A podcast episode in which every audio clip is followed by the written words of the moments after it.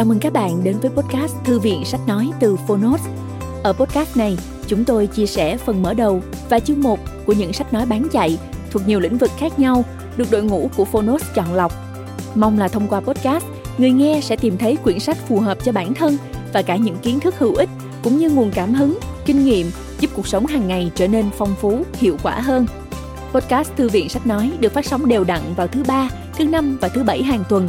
Mời các bạn cùng đón nghe. Và nếu yêu thích nội dung này, hãy tải ứng dụng âm thanh số và sách nói có bản quyền Phonos để nghe trọn vẹn cuốn sách.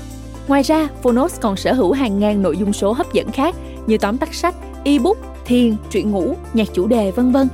Hẹn gặp lại các bạn tại ứng dụng sách nói có bản quyền Phonos nhé. Còn bây giờ, hãy cùng lắng nghe cuốn sách của ngày hôm nay.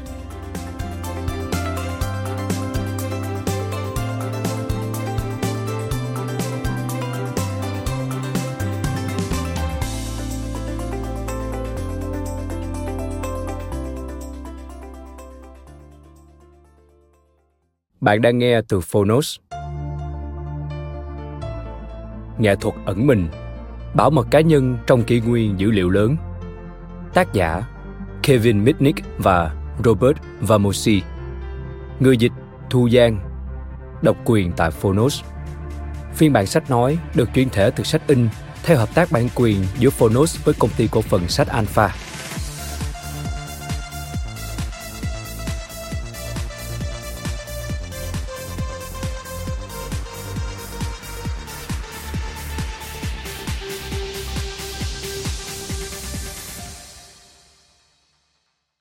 An toàn thông tin trong kỷ nguyên số. Trong kỷ nguyên số, vấn đề bảo mật và an toàn trên không gian mạng ngày càng trở nên quan trọng, không chỉ đối với các doanh nghiệp, tổ chức, chính phủ mà còn đối với từng cá nhân. Việt Nam có 58 triệu tài khoản Facebook, tính đến hết quý 1 2018, 127 triệu thẻ ngân hàng với 66,6 triệu tài khoản thanh toán cá nhân, cùng hàng tỷ các giao dịch mua bán, trao đổi trên mạng diễn ra mỗi ngày – Chính vì vậy, an ninh mạng trong kỷ nguyên số đang trở thành một chủ đề ngày càng nóng. Chỉ rất gần đây, nhiều tài khoản Facebook cũng như email cá nhân đã bị hacker tấn công và chiếm đoạt. Thủ đoạn của hacker khá đơn giản khi tận dụng các sơ hở của người dùng cũng như các lỗi bảo mật của hệ thống. Nhưng chúng đã gây ra những thiệt hại rất lớn cả về vật chất và tinh thần cho người dùng. Rất nhiều thông tin cá nhân bị lộ và bị mất, và điều đó cũng đang xảy ra với rất nhiều tổ chức, công ty, cả tư nhân lẫn nhà nước. Ngay đầu tháng 11, 2018, một số nguồn tin lan truyền trên mạng cho rằng hệ thống công nghệ của thế giới di động bị hacker tấn công và thông tin của khách hàng bị tiết lộ. Các tài khoản thẻ ngân hàng cũng như email và số điện thoại cá nhân bị kẻ xấu công khai trên mạng, dù cho nghi vấn lộ dữ liệu khách hàng vẫn đang tiếp tục được điều tra, xác minh. Ngược về quá khứ, tháng 4 2018, website của ngân hàng Vietcombank bị tấn công. Sự cố xảy ra với trang con của website Vietcombank khi người dùng đăng ký email liên kết với tài khoản ngân hàng. Khi được chia sẻ qua Facebook, ảnh bìa của trang con này hiển thị dòng chữ Đại học Quốc gia Hà Nội. Hacker còn để lại hai câu thơ. Trăm năm Kiều vẫn là Kiều, sinh viên thi lại là điều tất nhiên. Năm 2016, hệ thống các sân bay lớn tại Việt Nam như sân bay quốc tế Tân Sơn Nhất, sân bay quốc tế Nội Bài, sân bay quốc tế Đà Nẵng, sân bay Phú Quốc đều bị hacker tấn công và để lại nhiều nội dung xúc phạm, xuyên tạc. Cuối năm 2014, hệ thống các website của VC Corp cũng bị tấn công, làm tê liệt hoạt động truy cập vào toàn bộ hệ thống website báo chí đối tác của VC Corp và gây thiệt hại trực tiếp tới hoạt động của các trang này, đồng thời ảnh hưởng tới hàng triệu độc giả và người tiêu dùng sử dụng các dịch vụ trực tuyến của họ. Theo VC Corp, ước tính sơ bộ sau 2 ngày bị tấn công, số tiền VC Corp bị thiệt hại vào khoảng 5 tỷ đồng, bao gồm tất cả các loại doanh thu như quảng cáo, thương mại điện tử. Trên thực tế, không ít những vụ tấn công mạng đã xảy ra liên tiếp tại Việt Nam trong thời gian gần đây và để lại những hậu quả không hề nhỏ. Những vụ việc như thế này đang giống lên một hồi chuông cảnh báo đối với các cá nhân cũng như doanh nghiệp trong thời đại số. Với xu thế phát triển mạnh mẽ của cuộc cách mạng công nghiệp 4.0 trên toàn thế giới, trong đó có Việt Nam, sự bùng nổ của các thiết bị IoT sẽ mang lại nhiều nguy cơ tiềm ẩn về các cuộc tấn công trên không gian mạng hoặc bị kẻ xấu lợi dụng để tấn công vào các hạ tầng. Chuyên gia an toàn thông tin, vấn đề bảo mật không có tính tuyệt đối. Ngay cả các cường quốc trong ngành công nghệ thông tin bảo mật như Anh, Pháp, Đức, Mỹ, Trung Quốc cũng đều bị hacker tấn công. Vậy các doanh nghiệp và người dùng Việt Nam phải làm gì để vừa có thể tận dụng được những lợi thế của nền công nghiệp IoT mà vẫn đảm bảo an toàn thông tin trên mạng? Nhằm mang tới cho độc giả và các doanh nghiệp, tổ chức những kiến thức cơ bản về bảo mật dữ liệu, cảnh báo độc giả về vấn đề quyền riêng tư và nâng cao ý thức bảo mật thông tin, Alpha Books trân trọng giới thiệu bộ sách An toàn thông tin trong kỷ nguyên số gồm 4 cuốn The Cuckoo's Egg, Gián điệp mạng, Ghost in the Wires, Bóng ma trên mạng, The Art of Invisibility, Nghệ thuật ẩn mình và Hackers lược sử. Thông qua các câu chuyện ly kỳ hấp dẫn về những cuộc truy bắt hacker, những chiến công của các hacker mũ trắng, những kẻ mê máy tính, thông minh và lập dị, dám mạo hiểm, bẻ cong các quy tắc và đẩy thế giới vào một hướng đi hoàn toàn mới. Độc giả sẽ có được cái nhìn toàn diện về hacker, về đạo đức nghề nghiệp cũng như tương lai của ngành công nghệ để có được cái nhìn rõ ràng hơn về an ninh mạng, chủ đề chưa bao giờ hết nóng hổi của các tín đồ mạng. Bộ trưởng Thông tin và Truyền thông Nguyễn Mạnh Hùng đã nhấn mạnh, an toàn an ninh mạng được coi là điều kiện để thúc đẩy chính phủ điện tử, chính phủ số và nền công nghiệp nội dung số. Vì vậy, Việt Nam phải trở thành cường quốc về an ninh mạng. Đồng hành với những vấn đề thời sự nhức nhối hiện nay, với bộ sách này, Alpha Books và các đối tác, những nhà cung cấp các giải pháp bảo mật và an ninh mạng như CMC, NetNam, Security Box, sidewinder mong muốn đóng góp một phần tri thức cho xã hội, giúp nền kinh tế số Việt Nam phát triển lành mạnh, bền vững. Trân trọng giới thiệu tháng 11 2018, công ty cổ phần sách Alpha. Lời giới thiệu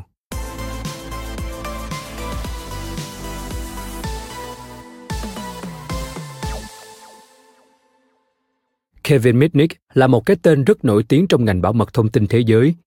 Không chỉ là diễn giả tại các hội thảo bảo mật lớn trên thế giới như defcon diễn đàn thảo luận mở TED, mà ông còn nổi tiếng vì quá khứ tù tội của mình. Năm 1988, Kevin bị tù một năm và năm 1995 bị phạt tù 48 tháng cùng 3 năm quản chế vì hàng loạt tội danh như lừa đảo qua mạng, nghe lén các phương tiện thông tin liên lạc mà không được phép, truy cập trái phép vào hệ thống máy tính của chính phủ liên bang hay phá hoại tài sản máy tính. Tuy nhiên, điều đặc biệt là sau khi ra tù, Kevin đã thực sự trở thành chuyên gia hàng đầu, thực hiện những công việc tư vấn về bảo mật nhằm giúp tăng cường an toàn thông tin cho rất nhiều các tổ chức lớn tại Mỹ cũng như khắp thế giới. Về cuốn sách này, đối với những độc giả có kiến thức trung bình về kỹ thuật máy tính, thoáng qua có thể thấy khá phức tạp bởi những thuật ngữ chuyên ngành hay nhiều lúc nội dung cuốn sách sẽ nói sâu về các kỹ thuật áp dụng Tuy nhiên, nếu lướt qua các thông tin đó, đọc hết cuốn sách thì các độc giả sẽ thấy đây không chỉ dừng lại là cuốn sách hướng dẫn về các thủ thuật, kỹ thuật dùng để bảo vệ quyền riêng tư của mình khi sống trong thời đại đang chuyển đổi số như hiện nay, mà Kevin còn mô tả cho các độc giả thấy hiện trạng giám sát mạng, hiện trạng bảo mật trên thế giới đang ra sao và thực tế diễn ra là như thế nào. Các ví dụ trong cuốn sách cũng rất sát với hiện trạng ngoài đời thực. Nó không phải diễn ra chỉ ở Mỹ, mà nó đang diễn ra ở mọi nơi trên thế giới Đối với những độc giả hiện đang làm trong ngành bảo mật hoặc đã có những nghiên cứu, kinh nghiệm trong lĩnh vực công nghệ thông tin, cuốn sách có thể cung cấp rất nhiều thủ thuật, cách thức hiệu quả để bảo vệ thông tin cá nhân của mình khi hoạt động trên mạng internet và cả những ví dụ hết sức trực quan về những mối nguy hiểm hay hình thức thu nhập thông tin cá nhân của nhiều tổ chức. Vấn đề về quyền riêng tư cá nhân, privacy, thực tế là vấn đề rất nóng hổi ở các nước phát triển. Quy định bảo vệ dữ liệu chung châu Âu, GDPR, vừa được EU thông qua năm 2016 là một minh chứng cho vấn đề này. Tại Việt Nam, quá trình chuyển đổi số vẫn đang diễn ra rất nhanh và bắt kịp xu hướng thế giới với các ứng dụng ngân hàng trực tuyến, thương mại điện tử, các hãng taxi công nghệ, tiền mã hóa, blockchain, vân vân. Tuy nhiên, các vấn đề về bảo mật hệ thống hay quyền riêng tư cá nhân vẫn chưa phát triển với tốc độ tương đương. Điển hình là vẫn còn rất nhiều các tình trạng chia sẻ thông tin cá nhân nhiều nhất số điện thoại cá nhân phục vụ mục đích quảng cáo, telesales, mà chủ sở hữu thông tin không hề hay biết hoặc cho phép. Đó là câu chuyện của thế giới. Trở về bối cảnh của Việt Nam thì từ 10 năm trước, tập đoàn công nghệ CMC đã tiên phong đầu tư vào lĩnh vực bảo mật, an toàn thông tin với sự ra đời của công ty CMC Infosec. Cho đến thời điểm này, các sản phẩm phòng chống mã độc, giải pháp trung tâm giám sát dịch vụ an toàn thông tin, dịch vụ rà soát, phòng chống và ứng cứu khi bị tấn công mạng của CMC Infosec đã chứng tỏ năng lực công nghệ của các chuyên gia bảo mật của Việt Nam. Đầu tư cho lĩnh vực an ninh, an toàn thông tin vừa là định hướng phát triển, vừa là trách nhiệm đối với quốc gia của một đơn vị làm công nghệ như CMC. Quay lại với cuốn sách của Kevin, tôi tin rằng nó sẽ có ích cho không chỉ những người đang làm công nghệ và tốt cho tất cả chúng ta, những người vẫn đang hàng ngày sống và làm việc trên môi trường số.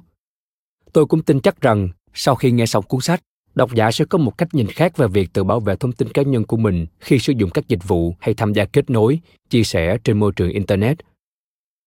Tập đoàn công nghệ CMC rất hân hạnh đồng hành cùng Alpha Books giới thiệu cuốn sách có ý nghĩa thời sự này tới quý độc giả. Nguyễn Trung Chính, Chủ tịch Hội đồng Quản trị, Tổng Giám đốc Tập đoàn Công nghệ CMC.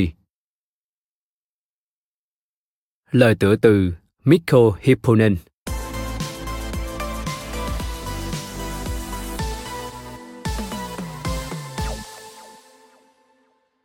và tháng trước, tôi tình cờ gặp lại một người bạn cũ từ thời trung học. Chúng tôi đi uống cà phê để hàng thuyên và chia sẻ với nhau về cuộc sống mỗi người. Bạn tôi đang phân phối và hỗ trợ các loại thiết bị y tế hiện đại. Còn tôi thì cho hay, suốt 25 năm nay, tôi chỉ chuyên làm về quyền riêng tư và an ninh trên Internet. Nghe nhắc đến quyền riêng tư trên mạng, bạn tôi bật cười khúc khích. Nghe cũng hay đấy, anh nói, nhưng tôi không thật sự lo lắng về chuyện đó. Xét cho cùng, tôi không phải là tội phạm, cũng không làm điều gì xấu. Tôi không quan tâm chuyện người khác theo dõi những gì tôi làm trên mạng. Tôi thấy buồn khi nghe người bạn cũ giải thích vì sao anh ấy lại không coi trọng sự riêng tư. Tôi buồn vì đã từng nghe những lý do này rồi, rất nhiều lần là đằng khác. Tôi nghe từ những người cho rằng họ không có gì phải giấu giếm. Tôi nghe từ những người cho rằng chỉ tội phạm mới cần tự bảo vệ mình. Tôi nghe từ những người cho rằng chỉ khủng bố mới sử dụng mã hóa tôi nghe từ những người đinh ninh rằng chúng ta không cần bảo vệ các quyền của mình. Nhưng thực sự thì chúng ta cần phải bảo vệ các quyền của mình. Và quyền riêng tư không chỉ ảnh hưởng đến các quyền của chúng ta mà bản thân nó chính là một quyền của con người. Trên thực tế quyền riêng tư đã được công nhận là một quyền cơ bản của con người trong tuyên ngôn quốc tế nhân quyền của Liên Hợp Quốc năm 1948. Nếu như ngay từ năm 1948, quyền riêng tư của chúng ta đã cần được bảo vệ, thì ngày nay chắc chắn nhu cầu đó càng ngày càng cấp thiết hơn. Suy cho cùng, chúng ta là thế hệ đầu tiên trong lịch sử nhân loại có thể bị theo dõi với mức độ chính xác như vậy. Chúng ta có thể bị theo dõi bằng kỹ thuật số trong suốt cuộc đời. Hầu như tất cả các nội dung liên lạc của chúng ta đều có thể bị nhìn thấy bằng cách này hay cách khác. Chúng ta thậm chí còn liên tục mang những thiết bị theo dõi nhỏ trên người. Chỉ có điều chúng ta không gọi chúng là thiết bị theo dõi, mà gọi là điện thoại thông minh hoạt động theo dõi trực tuyến có thể cho thấy chúng ta mua sách gì và đọc bài báo nào, thậm chí là phần nào trong bài báo thu hút sự quan tâm của chúng ta nhất. Nó còn biết chúng ta đi đâu và đi với ai, chúng ta đang ốm, đang buồn hay đang hưng phấn. Phần lớn các hoạt động theo dõi được thực hiện ngày nay đều nhằm biên soạn lại dữ liệu này để kiếm tiền. Bằng cách nào đó, các công ty cung cấp dịch vụ miễn phí đã biến sự miễn phí này thành hàng tỷ đô la doanh thu đây là một sự minh họa rõ nét cho thấy giá trị của việc lập hồ sơ người dùng internet ở quy mô lớn. Ngoài ra, cũng có loại giám sát xác định mục tiêu cụ thể hơn do các cơ quan chính phủ thực hiện ở trong nước hoặc nước ngoài. Giao tiếp kỹ thuật số đã giúp cho các chính phủ có thể thực hiện giám sát hàng loạt, nhưng nó cũng giúp chúng ta tự bảo vệ mình tốt hơn thông qua những công cụ như mã hóa, bằng cách lưu trữ dữ liệu an toàn và bằng cách tuân thủ những nguyên tắc cơ bản về an ninh vận hành. Operations security OPSEC. Tất cả những gì chúng ta cần bây giờ là một bản hướng dẫn cách thực hiện đúng điều đó. Vâng, cuốn cẩm nang mà bạn cần đang ở ngay đây. Tôi rất vui vì Kevin đã dành thời gian để chia sẻ những kiến thức của mình về nghệ thuật ẩn mình. Suy cho cùng, ông ấy là bậc thầy trong lĩnh vực này rồi. Cuốn sách này là một nguồn tài nguyên tuyệt vời. Hãy đọc và áp dụng những kiến thức trong đây để bảo vệ bản thân bạn và các quyền của bạn. Kể tiếp chuyện ở quán cà phê, sau cuộc hàng huyên, tôi và người bạn cũ chia tay nhau. Tôi cầu mong mọi điều tốt đẹp đến với anh ấy, nhưng đôi khi tôi vẫn nghĩ về những lời anh nói. Tôi không quan tâm chuyện người khác theo dõi những gì tôi làm trên mạng. Có thể bạn không có gì phải giấu giếm, nhưng bạn có rất nhiều thứ phải bảo vệ đấy. Mikko Hipponen là nhà nghiên cứu trưởng của F-Secure. Ông hiện là người duy nhất từng thuyết trình ở cả hai hội nghị DEFCON và TED. Xin nói thêm, F-Secure tên cũ là Data Fellows, một công ty của Phần Lan chuyên về an ninh và quyền riêng tư trên mạng. Công ty này hiện đang hoạt động tại hơn 100 quốc gia. Defcon hay DC, một trong những hội nghị lớn nhất thế giới về hacker được tổ chức thường niên tại Las Vegas. Lời giới thiệu Đến lúc biến mất rồi.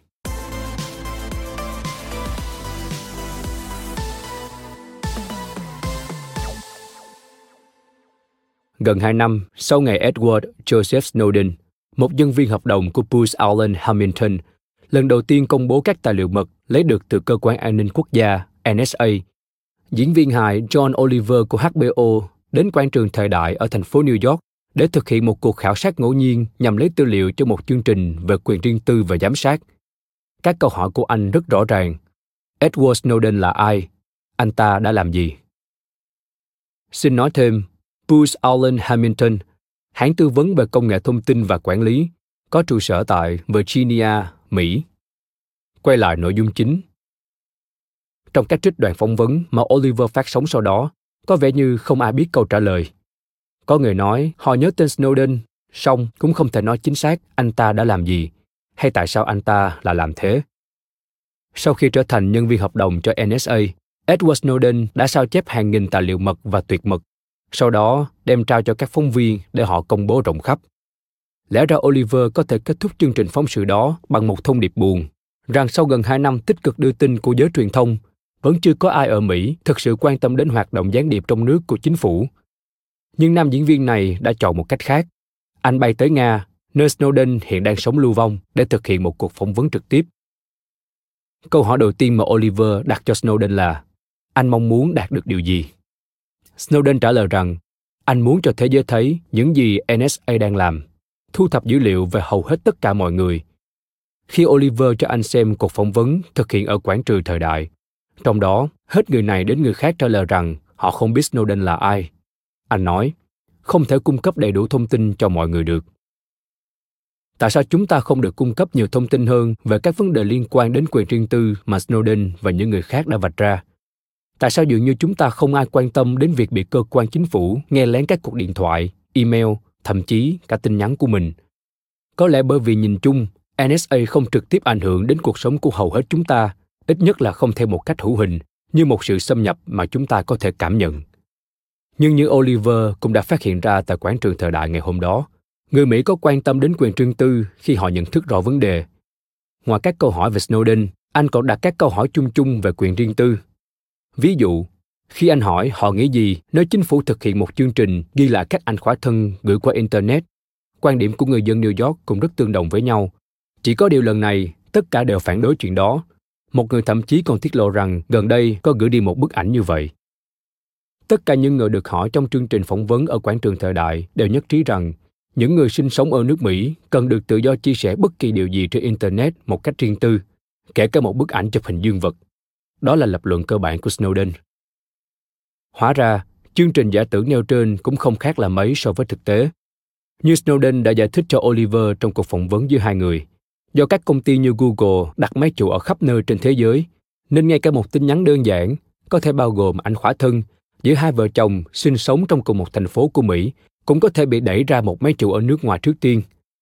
Vì dữ liệu đó đã rời khỏi lãnh thổ nước Mỹ, dù chỉ trong một nano giây, nên dựa vào đạo luật Patriot, NSA có thể thu thập và lưu trữ tin nhắn hoặc email đó, bao gồm các hình ảnh khiếm nhã. Bởi vì về mặt kỹ thuật, tại thời điểm dữ liệu đó được giữ lại, nó đã đi vào nước Mỹ từ một nguồn nước ngoài. Quan điểm của Snowden là những người dân Mỹ bình thường đang bị cuốn vào một mẻ lưới hậu 11 tháng 9, vốn ban đầu được thiết kế để ngăn chặn khủng bố nước ngoài, nhưng giờ đây đã trở thành công cụ để theo dõi tất cả mọi người.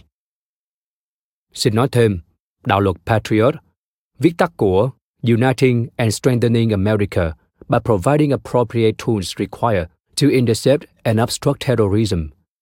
Đoàn kết và tăng cường sức mạnh của nước Mỹ bằng cách cung cấp công cụ phù hợp cần thiết để ngăn chặn khủng bố. Đạo luật của Mỹ có hiệu lực từ ngày 26 tháng 10 năm 2001, sau khi diễn ra cuộc khủng bố ngày 11 tháng 9 2001. Quay lại nội dung chính. Có thể bạn sẽ nghĩ rằng Trước những tin tức liên tục về các vụ xâm phạm dữ liệu cùng các chiến dịch giám sát của chính phủ, chúng ta sẽ trở nên giận dữ hơn nhiều. Rằng trước tốc độ diễn ra của hiện tượng này, chỉ trong một vài năm, chúng ta sẽ vượt qua giai đoạn sốc và chuyển sang diễu hành biểu tình trên các đường phố. Nhưng trên thực tế, điều ngược lại mới đúng. Nhiều người trong số chúng ta, thậm chí nhiều độc giả của cuốn sách này, giờ đây đã đi đến chỗ chấp nhận rằng ít nhất là ở một mức độ nào đó mọi việc chúng ta làm gọi điện nhắn tin gửi email tham gia mạng xã hội đều có thể bị người khác trông thấy. Và điều đó thật đáng thất vọng. Có thể bạn không vi phạm pháp luật, bạn sống một cuộc sống mà bạn tưởng là bình thường và lặng lẽ, và bạn cảm thấy giữa đám đông trên mạng ngày nay không có ai chú ý đến mình. Nhưng hãy tin tôi đi, ngay cả bạn cũng không vô hình đâu, ít nhất là chưa. Tôi thích ảo thuật, và một số người có thể nói rằng để xâm nhập được vào máy tính cần phải có sự khéo léo một trò ảo thuật phổ biến là khiến cho một vật trở thành vô hình. Tuy nhiên, bí mật ở đây là vật đó không thực sự biến mất hay trở thành vô hình, mà vẫn luôn hiện hữu ở hậu cảnh. Phía sau một bức màn, bên trên một ống tay áo, ở trong túi, bất kể chúng ta có nhìn thấy nó hay không. Điều tương tự cũng đúng với những thông tin cá nhân của từng người hiện đang được thu thập và lưu trữ, thường là ngoài sự nhận biết của chúng ta. Hầu hết chúng ta đều không biết chỗ tìm những thông tin này, và cũng không biết rằng người khác có thể dễ dàng xem được chúng. Và bởi vì chúng ta không nhìn thấy chúng, nên có thể đinh ninh rằng mình là vô hình trước người yêu cũ, cha mẹ, trường học, cấp trên, và thậm chí là cả chính phủ. Vấn đề là, nếu bạn biết chỗ tìm, thì tất cả những thông tin đó đều có sẵn và bất kỳ ai cũng có thể tiếp cận. Trong các buổi thuyết trình, tôi thường bị người ta chất vấn về quan điểm trên. Trong một lần như vậy, tôi gặp một người chất vấn là một phóng viên rất đa nghi. Khi ấy chúng tôi ngồi trao đổi ở bàn riêng trong quầy ba khách sạn ở một thành phố lớn của mỹ. Phóng viên này nói rằng cô chưa hề bị xâm phạm dữ liệu bao giờ. Theo cô, vì còn trẻ nên cô không có nhiều tài sản, do đó không có nhiều hồ sơ về cô. Cô cũng không bao giờ đưa thông tin cá nhân vào các bài báo hay trang mạng xã hội cá nhân. Tất cả chỉ xoay quanh công việc mà thôi. Với cô, như vậy là vô hình. Tôi xin phép được tìm số an sinh xã hội và bất kỳ thông tin cá nhân nào khác của cô trên mạng cô miễn cưỡng đồng ý. Xin nói thêm, số an sinh xã hội áp dụng tại mỹ là dãy số riêng biệt gán cho từng cá nhân, dùng để theo dõi các lợi ích an sinh xã hội và cho các mục đích nhận dạng cá nhân khác. Quay lại nội dung chính. Trước sự chứng kiến của cô, tôi đăng nhập vào một website dành riêng cho các nhà điều tra tư nhân. Tôi đủ điều kiện truy cập nhờ tham gia điều tra các sự cố xâm phạm máy tính trên toàn cầu. Vì đã biết tên cô nên tôi hỏi nơi cô ở. Nếu cô không chịu nói, tôi vẫn có thể tìm ra được thông tin này trên internet, ở một website khác. Sau vài phút, tôi biết số an sinh xã hội của cô, thành phố nơi cô chào đời, và thậm chí cả tên thờ con gái của mẹ cô. Tôi còn biết tất cả những nơi mà cô gọi là nhà và mọi số điện thoại mà cô từng sử dụng. Cô nhìn chằm chằm vào màn hình với vẻ ngạc nhiên thấy rõ và xác nhận rằng các thông tin này gần như là đúng hết website mà tôi sử dụng ở trên chỉ giới hạn người dùng trong phạm vi các công ty hoặc cá nhân đã được xác thực. Họ thu một khoản phí hàng tháng khá thấp, cộng thêm chi phí bổ sung cho các hoạt động tra cứu thông tin. Và thi thoảng, họ lại tiến hành một đợt xác thực để kiểm tra xem mục đích tra cứu của người dùng có hợp pháp không. Nhưng chỉ cần bỏ ra một khoản phí tra cứu nhỏ là bạn có thể tìm kiếm các thông tin tương tự về bất cứ ai, và chuyện đó là hoàn toàn hợp pháp. Bạn đã bao giờ điền vào một biểu mẫu trực tuyến? Gửi thông tin tới một trường học hoặc một tổ chức, đưa thông tin của họ lên mạng, hoặc đồng ý đăng tải lên internet tin tức về một vụ việc pháp lý chưa nếu rồi, nghĩa là bạn đã tình nguyện cung cấp thông tin cá nhân cho một bên thứ ba, và bên này có thể tùy nghi sử dụng thông tin đó rất có thể là một số, nếu không phải tất cả, dữ liệu đó bây giờ đã xuất hiện trên mạng và sẵn sàng phục vụ cho các công ty kiếm tiền từ việc thu thập từng mẫu thông tin cá nhân trên Internet. Tổ chức Privacy Rights Clearinghouse cho biết có hơn 130 công ty chuyên thu thập thông tin cá nhân về bạn, bất kể chính xác hay không. Xin nói thêm, Privacy Rights Clearing House, PRC, tổ chức bảo vệ quyền riêng tư, một tổ chức phi lợi nhuận ở Mỹ chuyên cung cấp thông tin cho người tiêu dùng và bảo vệ quyền lợi của người tiêu dùng. Quay lại nội dung chính. Và còn có những dữ liệu mà bạn không tình nguyện cung cấp trên mạng nhưng vẫn được các công ty và chính phủ thu thập. Chúng ta gửi email, nhắn tin và gọi điện cho ai, tìm kiếm thông tin gì trên mạng, mua sắm những gì cả trên mạng và ở cửa hàng truyền thống và đi những đâu, cả đi bộ lẫn đi xe. Khối lượng dữ liệu thu thập được về từng người trong số chúng ta đang tăng theo cấp số nhân mỗi ngày. Có thể bạn cho rằng không cần phải lo lắng về điều này nhưng hãy tin tôi đi bạn cần phải lo lắng đấy. Tôi hy vọng rằng khi nghe hết cuốn sách này bạn sẽ được trang bị đầy đủ thông tin và sẵn sàng bắt tay và thực hiện hành động nào đó chúng ta đang sống trong ảo tưởng về sự riêng tư, và có lẽ chúng ta đã sống như thế này suốt nhiều thập niên qua. Có thể đôi lúc nào đó, chúng ta cũng thoáng nhíu mày khó chịu khi thấy chính phủ, công ty, cấp trên, thầy cô giáo và bố mẹ mình lại tiếp cận được nhiều thông tin về đời sống riêng tư của mình đến thế. Song vì sự tiếp cận này được mở rộng dần dần, vì bấy lâu nay chúng ta cứ vô tư tiếp nhận từng sự thuận tiện nho nhỏ mà kỹ thuật số mang lại, nhưng không kháng cự lại tác động của chúng đến quyền riêng tư của mình. Nên giờ đây việc quay ngược thời gian càng lúc càng trở nên khó khăn hơn. Hơn nữa, có ai lại muốn vứt bỏ món đồ chơi ưa thích của mình chứ? Mối nguy hại của việc sống trong trạng thái bị giám sát bằng kỹ thuật số không nằm ở việc dữ liệu bị thu thập. Chúng ta gần như không thể làm được gì về điều đó, mà nằm ở việc người ta làm gì với dữ liệu sau khi thu thập được. Hãy tưởng tượng những gì mà một công tố viên hăng hái có thể làm được với tập hồ sơ khổng lồ gồm các điểm dữ liệu thô về bạn, có thể là từ vài năm trước. Ngày nay dữ liệu đôi khi là cá nhân dữ liệu được thu thập ngoài ngữ cảnh sẽ tồn tại vĩnh viễn ngay cả thẩm phán Stephen Breyer của Tòa án tối cao Mỹ cũng đồng ý rằng rất khó biết trước được khi nào thì phát ngôn của một người bỗng trở nên có liên quan đến cuộc điều tra nào đó của một vị công tố viên. Nói cách khác, có thể bạn chẳng mấy may bận tâm đến bức ảnh chụp cảnh bạn say rượu mà một người nào đó đăng lên Facebook. Có thể bạn cho rằng mình không có gì để giấu giếm, nhưng bạn dám chắc chưa? Trong một bài viết có lập luận chặt chẽ đăng trên tạp chí Wired, nhà nghiên cứu an ninh mạng nổi tiếng Moxie Mullenspike chỉ ra rằng ngay cả một chuyện đơn giản như sở hữu một con tôm hùm nhỏ cũng là tội phạm liên bang ở Mỹ. Bất kể là bạn mua nó tại cửa hàng, được người khác cho, nó đã chết hay còn sống, bạn tìm thấy nó sau khi nó chết vì các nguyên nhân tự nhiên, hoặc thậm chí bạn giết nó trong lúc tự vệ, bạn vẫn có thể vào tù vì một con tôm hùm. Vấn đề ở đây là có rất nhiều quy định nhỏ nhặt, chỉ mang tính danh nghĩa mà có khi bạn phạm phải nhưng không biết. Chỉ có điều, bây giờ đã có một con đường mòn dữ liệu để chứng minh điều đó chỉ sau vài cú click chuột và bất cứ ai muốn cũng có thể tiếp cận được nó. Xin nói thêm, đường mòn dữ liệu data trail là một chuỗi dữ liệu mà người dùng để lại khi sử dụng internet gửi tin nhắn hay gọi điện thoại quay lại nội dung chính quyền riêng tư rất phức tạp nó không phải là vấn đề áp dụng đồng đều cho tất cả mọi người mỗi chúng ta đều có những lý do khác nhau để phân biệt thông tin cá nhân nào có thể sẵn sàng chia sẻ tự do với người lạ, thông tin nào muốn giữ riêng cho mình. Có thể bạn không muốn vợ, chồng đọc được những nội dung cá nhân của mình. Có thể bạn không muốn công ty biết về đời sống riêng của mình. Hoặc cũng có thể bạn lo rằng mình đang bị một cơ quan chính phủ theo dõi. Đó là những kịch bản rất khác nhau, nên không thể đưa ra lời khuyên nào cho phù hợp với tất cả được. Bởi vì chúng ta có những quan điểm phức tạp và đa dạng về sự riêng tư nên tôi sẽ bàn về điều quan trọng nhất. Chuyện gì đang diễn ra đối với hoạt động thu nhập dữ liệu lén lút ngày nay? Và để bạn tự quyết định xem điều gì là phù hợp với mình. Mục đích của cuốn sách này là giúp bạn nắm được những phương thức khác nhau để duy trì sự riêng tư trong thế giới số, đồng thời đưa ra những giải pháp mà bạn có thể áp dụng hoặc không. Vì sự riêng tư là một lựa chọn cá nhân, nên mức độ ẩn danh cũng sẽ thay đổi theo từng quan điểm cá nhân. Trong cuốn sách này tôi sẽ chứng minh rằng từng người trong chúng ta đang bị theo dõi, ở nhà và bên ngoài, khi bạn ra phố, ngồi ở quán cà phê hoặc lái xe xuống đường cao tốc. Máy tính, điện thoại, ô tô, hệ thống báo động tại gia, thậm chí tủ lạnh của bạn cũng đều là những điểm tiếp cận tiềm năng và cuộc sống riêng tư của bạn. Tin vui là, ngoài việc làm bạn sợ, tôi cũng sẽ chỉ cho bạn những việc cần làm để khắc phục tình trạng thiếu vắng sự riêng tư vốn đã trở thành chuyện thường nhật. Trong cuốn sách này bạn sẽ học được cách mã hóa và gửi email an toàn bảo vệ dữ liệu bằng việc quản lý tốt mật khẩu giấu địa chỉ ip thực khi truy cập vào các website che dấu vết để máy tính không bị theo dõi bảo vệ tính ẩn danh của bạn và nhiều hơn nữa.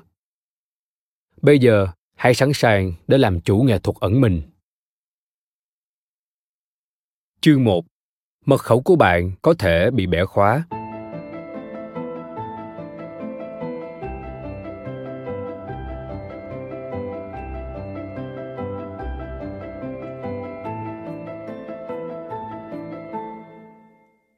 Jennifer Lawrence đã có một cuối tuần trùng dịp ngày lễ lao động mệt mỏi. Sáng hôm đó, năm 2014, nữ diễn viên từng giành giải Oscar này cùng với một số nhân vật nổi tiếng khác tỉnh dậy và phát hiện ra rằng những bức ảnh riêng tư nhất của họ, trong đó có nhiều bức khỏa thân, đã bị phát tán trên mạng Internet. Xin nói thêm, ngày lễ lao động, ngày lễ toàn quốc ở Mỹ, diễn ra vào ngày thứ hai đầu tiên trong tháng 9 hàng năm. Quay trở lại nội dung chính. Bây giờ, bạn hãy nhắm mắt hình dung về tất cả những bức ảnh hiện đang được lưu trữ trên máy tính, điện thoại và email của mình. Dĩ nhiên, phần lớn đều là những hình ảnh vô hại. Bạn không thấy vấn đề gì khi để cả thế giới cùng xem những bức ảnh chụp cảnh hoàng hôn, những bức ảnh gia đình dễ thương, thậm chí cả những bức ảnh từ sướng hài hước. Nhưng liệu bạn có thấy thoải mái khi chia sẻ mọi bức ảnh của mình không? Bạn sẽ cảm thấy thế nào nếu đột nhiên tất cả chúng đều xuất hiện trên mạng? Có thể không phải ảnh cá nhân nào cũng mang tính nhạy cảm, nhưng dẫu sao, đó cũng vẫn là tư liệu về những khoảnh khắc riêng tư. Chúng ta phải là người có quyền quyết định xem có nên chia sẻ chúng hay không, khi nào và bằng cách nào. Nhưng với dịch vụ đám mây, sự lựa chọn đó có thể không phải lúc nào cũng thuộc về chúng ta. Câu chuyện về Jennifer Lawrence thống trị khắp các mặt báo trong ngày hôm đó. Đây là một phần trong sự kiện The Fappening, một đợt rò rỉ lớn những bức ảnh khỏa thân và bán khỏa thân của Rihanna, Kate Upton, Kelly Cuoco, Adrienne Curry cùng gần 300 người nổi tiếng khác. Hầu hết đều là phụ nữ. Các bức ảnh lưu trữ trong điện thoại di động của họ đã bị truy cập từ xa rồi bị đem chia sẻ trên mạng. Dĩ nhiên, một số người rất thích thú khi được xem những bức ảnh này. Tuy nhiên, với nhiều người khác, sự cố này là một lời nhắc nhở đáng lo ngại rằng điều tương tự cũng có thể xảy ra với chính họ. Xin nói thêm, The Fappening từ ghép giữa từ Pháp, thủ dâm và tên bộ phim thuộc thể loại tâm lý kinh dị The Happening. Tên do giới truyền thông và người dùng Internet đặt cho sự kiện gần 500 bức ảnh riêng tư nhạy cảm của nhiều người nổi tiếng bị phát tán trên mạng, xảy ra vào ngày 31 tháng 8, 2014. Quay trở lại nội dung chính. Những hình ảnh riêng tư của Jennifer Lawrence và những người khác đã bị tiếp cận như thế nào? Do tất cả những người nổi tiếng đều sử dụng iPhone, nên theo suy đoán ban đầu, đây có lẽ là một cuộc xâm phạm dữ liệu lớn nhắm vào iCloud, một dịch vụ lưu trữ đám mây của Apple dành cho người dùng iPhone. Khi thiết bị vật lý hết bộ nhớ, khách hàng có thể lưu các dữ liệu hình ảnh, file, nhạc và trò chơi trên máy chủ ở Apple, thường là với một khoản phí nhỏ hàng tháng. Google cũng cung cấp dịch vụ tương tự cho Android. Apple vốn hầu như không bao giờ bình luận trên các phương tiện truyền thông về vấn đề an ninh, phủ nhận mọi sai sót từ phía họ. Công ty này đưa ra một tuyên bố gọi vụ việc trên là cuộc tấn công nhằm vào tên người dùng, mật khẩu và câu hỏi bảo mật, đồng thời bổ sung thêm rằng trong các trường hợp mà chúng tôi đã điều tra, không có trường hợp nào xảy ra do hành vi xâm phạm vào các hệ thống của Apple, bao gồm iCloud hay ứng dụng tìm iPhone. Những bức ảnh trên xuất hiện trước tiên ở một diễn đàn hacker chuyên đăng tải ảnh bị đánh cắp. Diễn đàn này có nhiều cuộc thảo luận sôi nổi về các công cụ điều tra số dùng để đánh cắp những bức ảnh đó.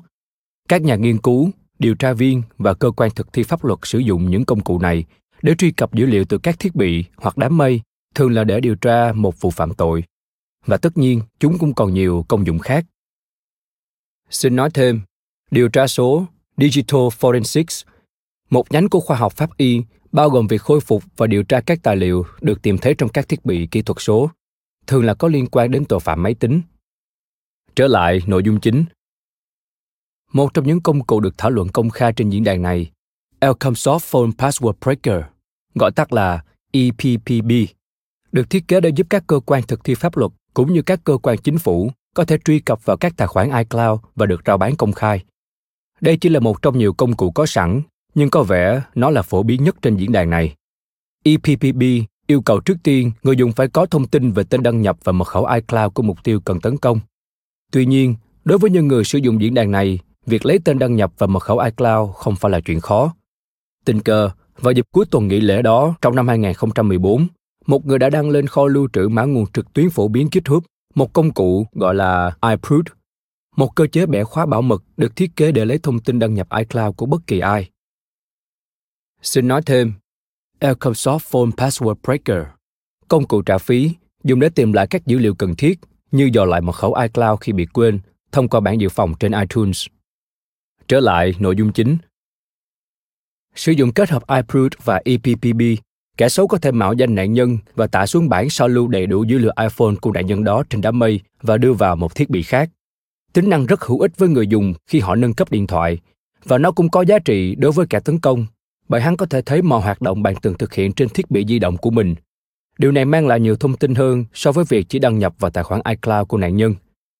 Jonathan Sedarsky, cố vấn điều tra số kiêm nhà nghiên cứu an ninh, chia sẻ với tạp chí Wired rằng kết quả kiểm tra các bức ảnh bị rò rỉ do ông thực hiện khớp với việc sử dụng iProot và EPBB. Khi chiếm được quyền truy cập và một bản sao lưu dữ liệu iPhone được khôi phục, kẻ tấn công sẽ lấy được rất nhiều thông tin cá nhân có thể sử dụng để tống tiền sau này. Tháng 10 năm 2016, Ryan Collins, một người 36 tuổi, sống ở Lancaster, Pennsylvania, bị kết án 18 tháng tù vì tội truy cập trái phép vào một máy tính được bảo vệ để lấy thông tin liên quan đến vụ tấn công trên. Hắn bị buộc tội truy cập trái phép vào hơn 100 tài khoản email của Apple và Google. Để bảo vệ tài khoản iCloud và các tài khoản trực tuyến khác của mình, bạn phải đặt mật khẩu mạnh. Điều đó là hiển nhiên. Tuy nhiên, theo kinh nghiệm của bản thân với tư cách là một chuyên gia kiểm định an ninh, tức người được thuê để tấn công vào các mạng máy tính nhằm tìm các lỗ hổng. Tôi thấy rằng nhiều người, kể cả lãnh đạo các tập đoàn lớn, rất lừa đặt mật khẩu. Một ví dụ là Michael Linton, giám đốc điều hành của hãng Sony Entertainment. Ông này dùng cụm ký tự Sony ML3 là mật khẩu tài khoản tên miền của mình. Không có gì ngạc nhiên khi email của ông bị tấn công và phát tán trên Internet vì kẻ tấn công nắm được quyền truy cập vào gần như mọi cơ sở dữ liệu trong công ty với vai trò quản trị viên. Ngoài mật khẩu liên quan đến công việc, còn có mật khẩu bảo vệ các tài khoản riêng tư. Việc chọn một mật khẩu khó đoán không ngăn được các công cụ tấn công như OCL Hashcat, một công cụ phá mật khẩu lợi dụng các đơn vị xử lý đồ họa hay GPU để thực hiện tấn công tốc độ cao, nhưng nó sẽ làm cho quá trình này diễn ra chậm lại, đủ để kẻ tấn công nản chí mà chuyển sang một mục tiêu dễ ăn hơn. Có thể đưa ra một dự đoán hợp lý rằng trong vụ tấn công Ashley Madison vào tháng 7 năm 2015, các mật khẩu bị tiết lộ chắc chắn cũng được dùng ở những nơi khác nữa, như tài khoản ngân hàng và thậm chí tài khoản của máy tính ở nơi làm việc. Trong danh sách 11 triệu mật khẩu của Ashley Madison bị phát tán trên mạng, phổ biến nhất là 123456, 12345, password, default, 1234567889, QWERTY 12345678, ABC 123 và 1234567.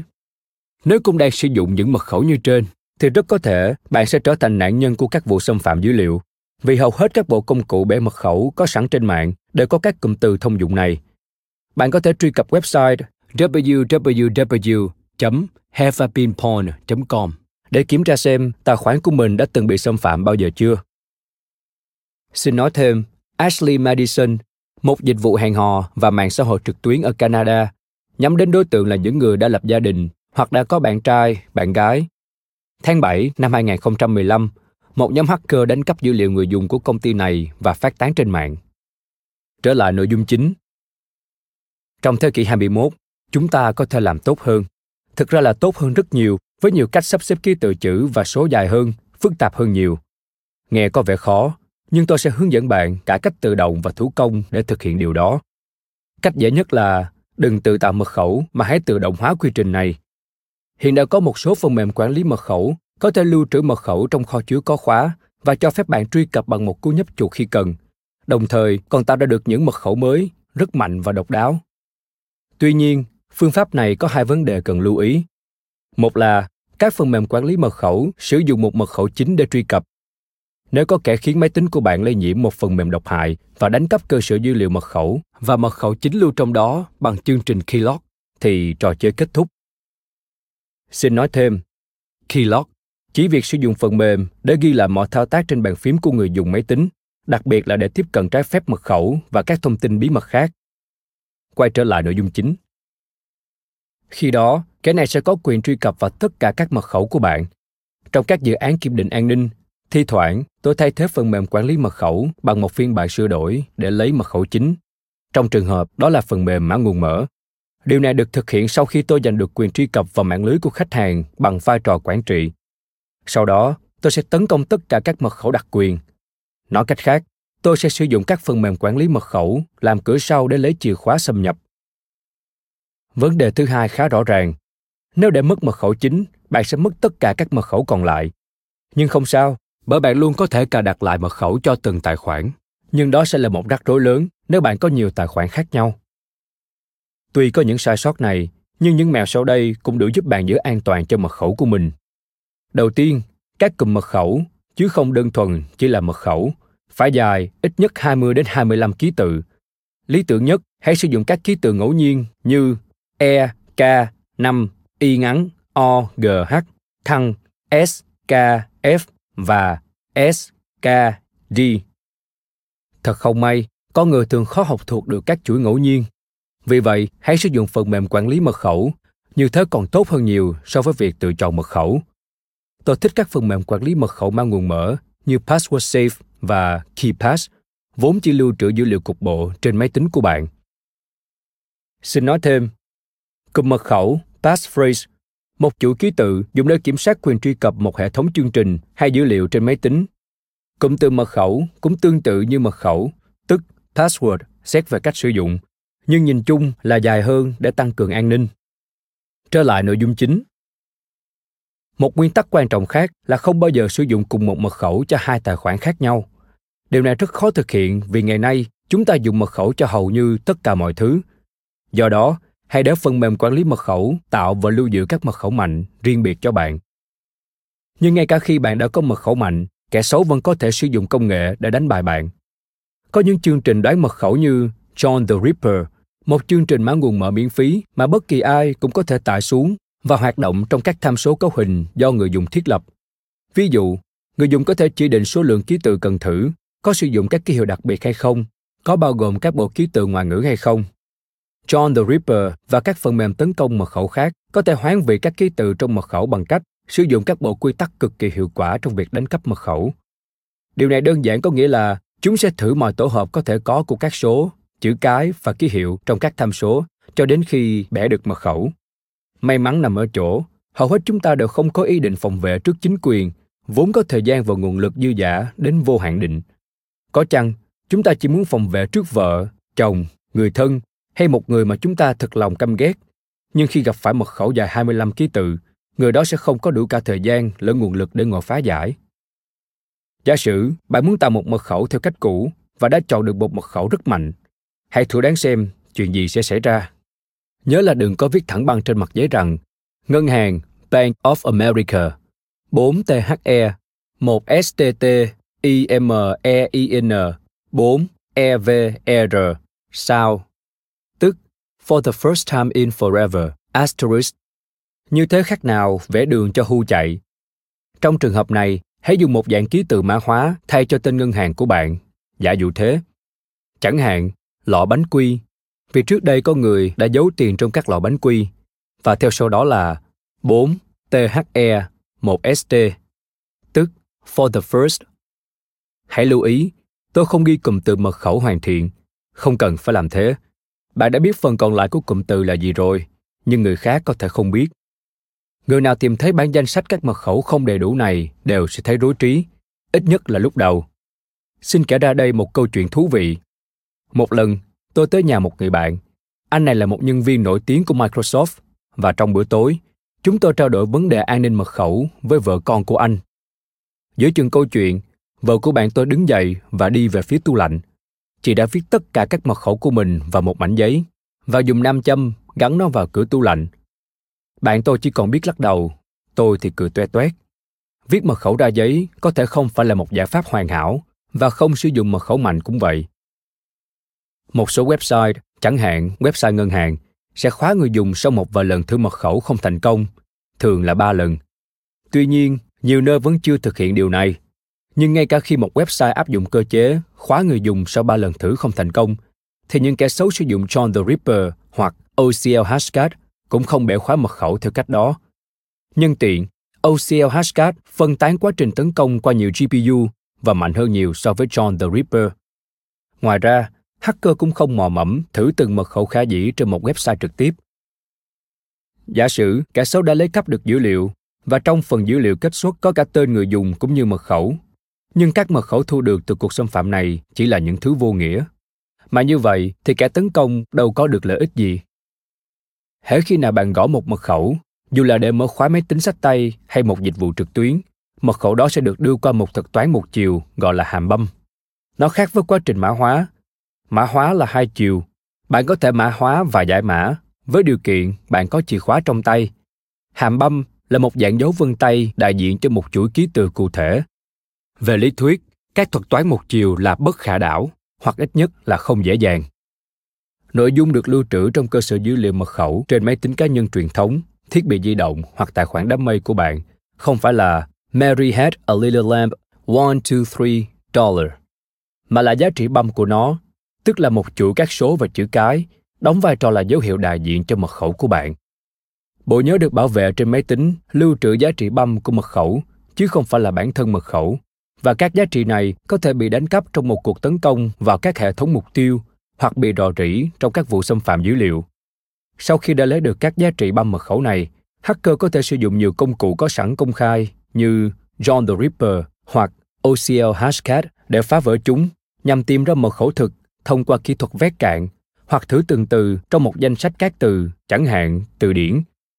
Các tùy chọn trong John the Ripper và OCL Hashcat cho phép các tấn công sửa đổi các từ được thử trước nhiều bộ quy tắc.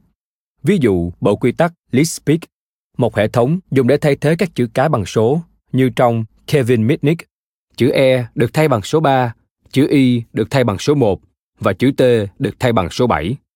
Quy tắc này sẽ thay đổi tất cả các mật khẩu thành nhiều kiểu hoán vị Lisp khác nhau. Các phương pháp bẻ khóa mật khẩu này hiệu quả hơn nhiều so với phương pháp tấn công vét cạn đơn giản. Thông thường, những mật khẩu đơn giản và phổ biến nhất sẽ bị phá trước, sau đó mới dần chuyển sang các mật khẩu phức tạp hơn – Thời gian cần thiết cho quá trình này phụ thuộc vào một số yếu tố.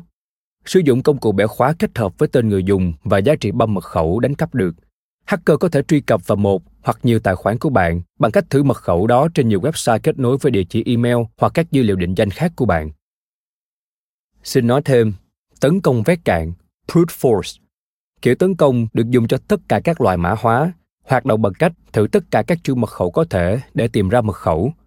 Vì thế, Thời gian thực hiện phương pháp này rất lâu, tùy theo độ dài của mật khẩu. Thông thường, kỹ thuật này chỉ được dùng khi các phương pháp khác đều không có hiệu quả. Trở lại nội dung chính.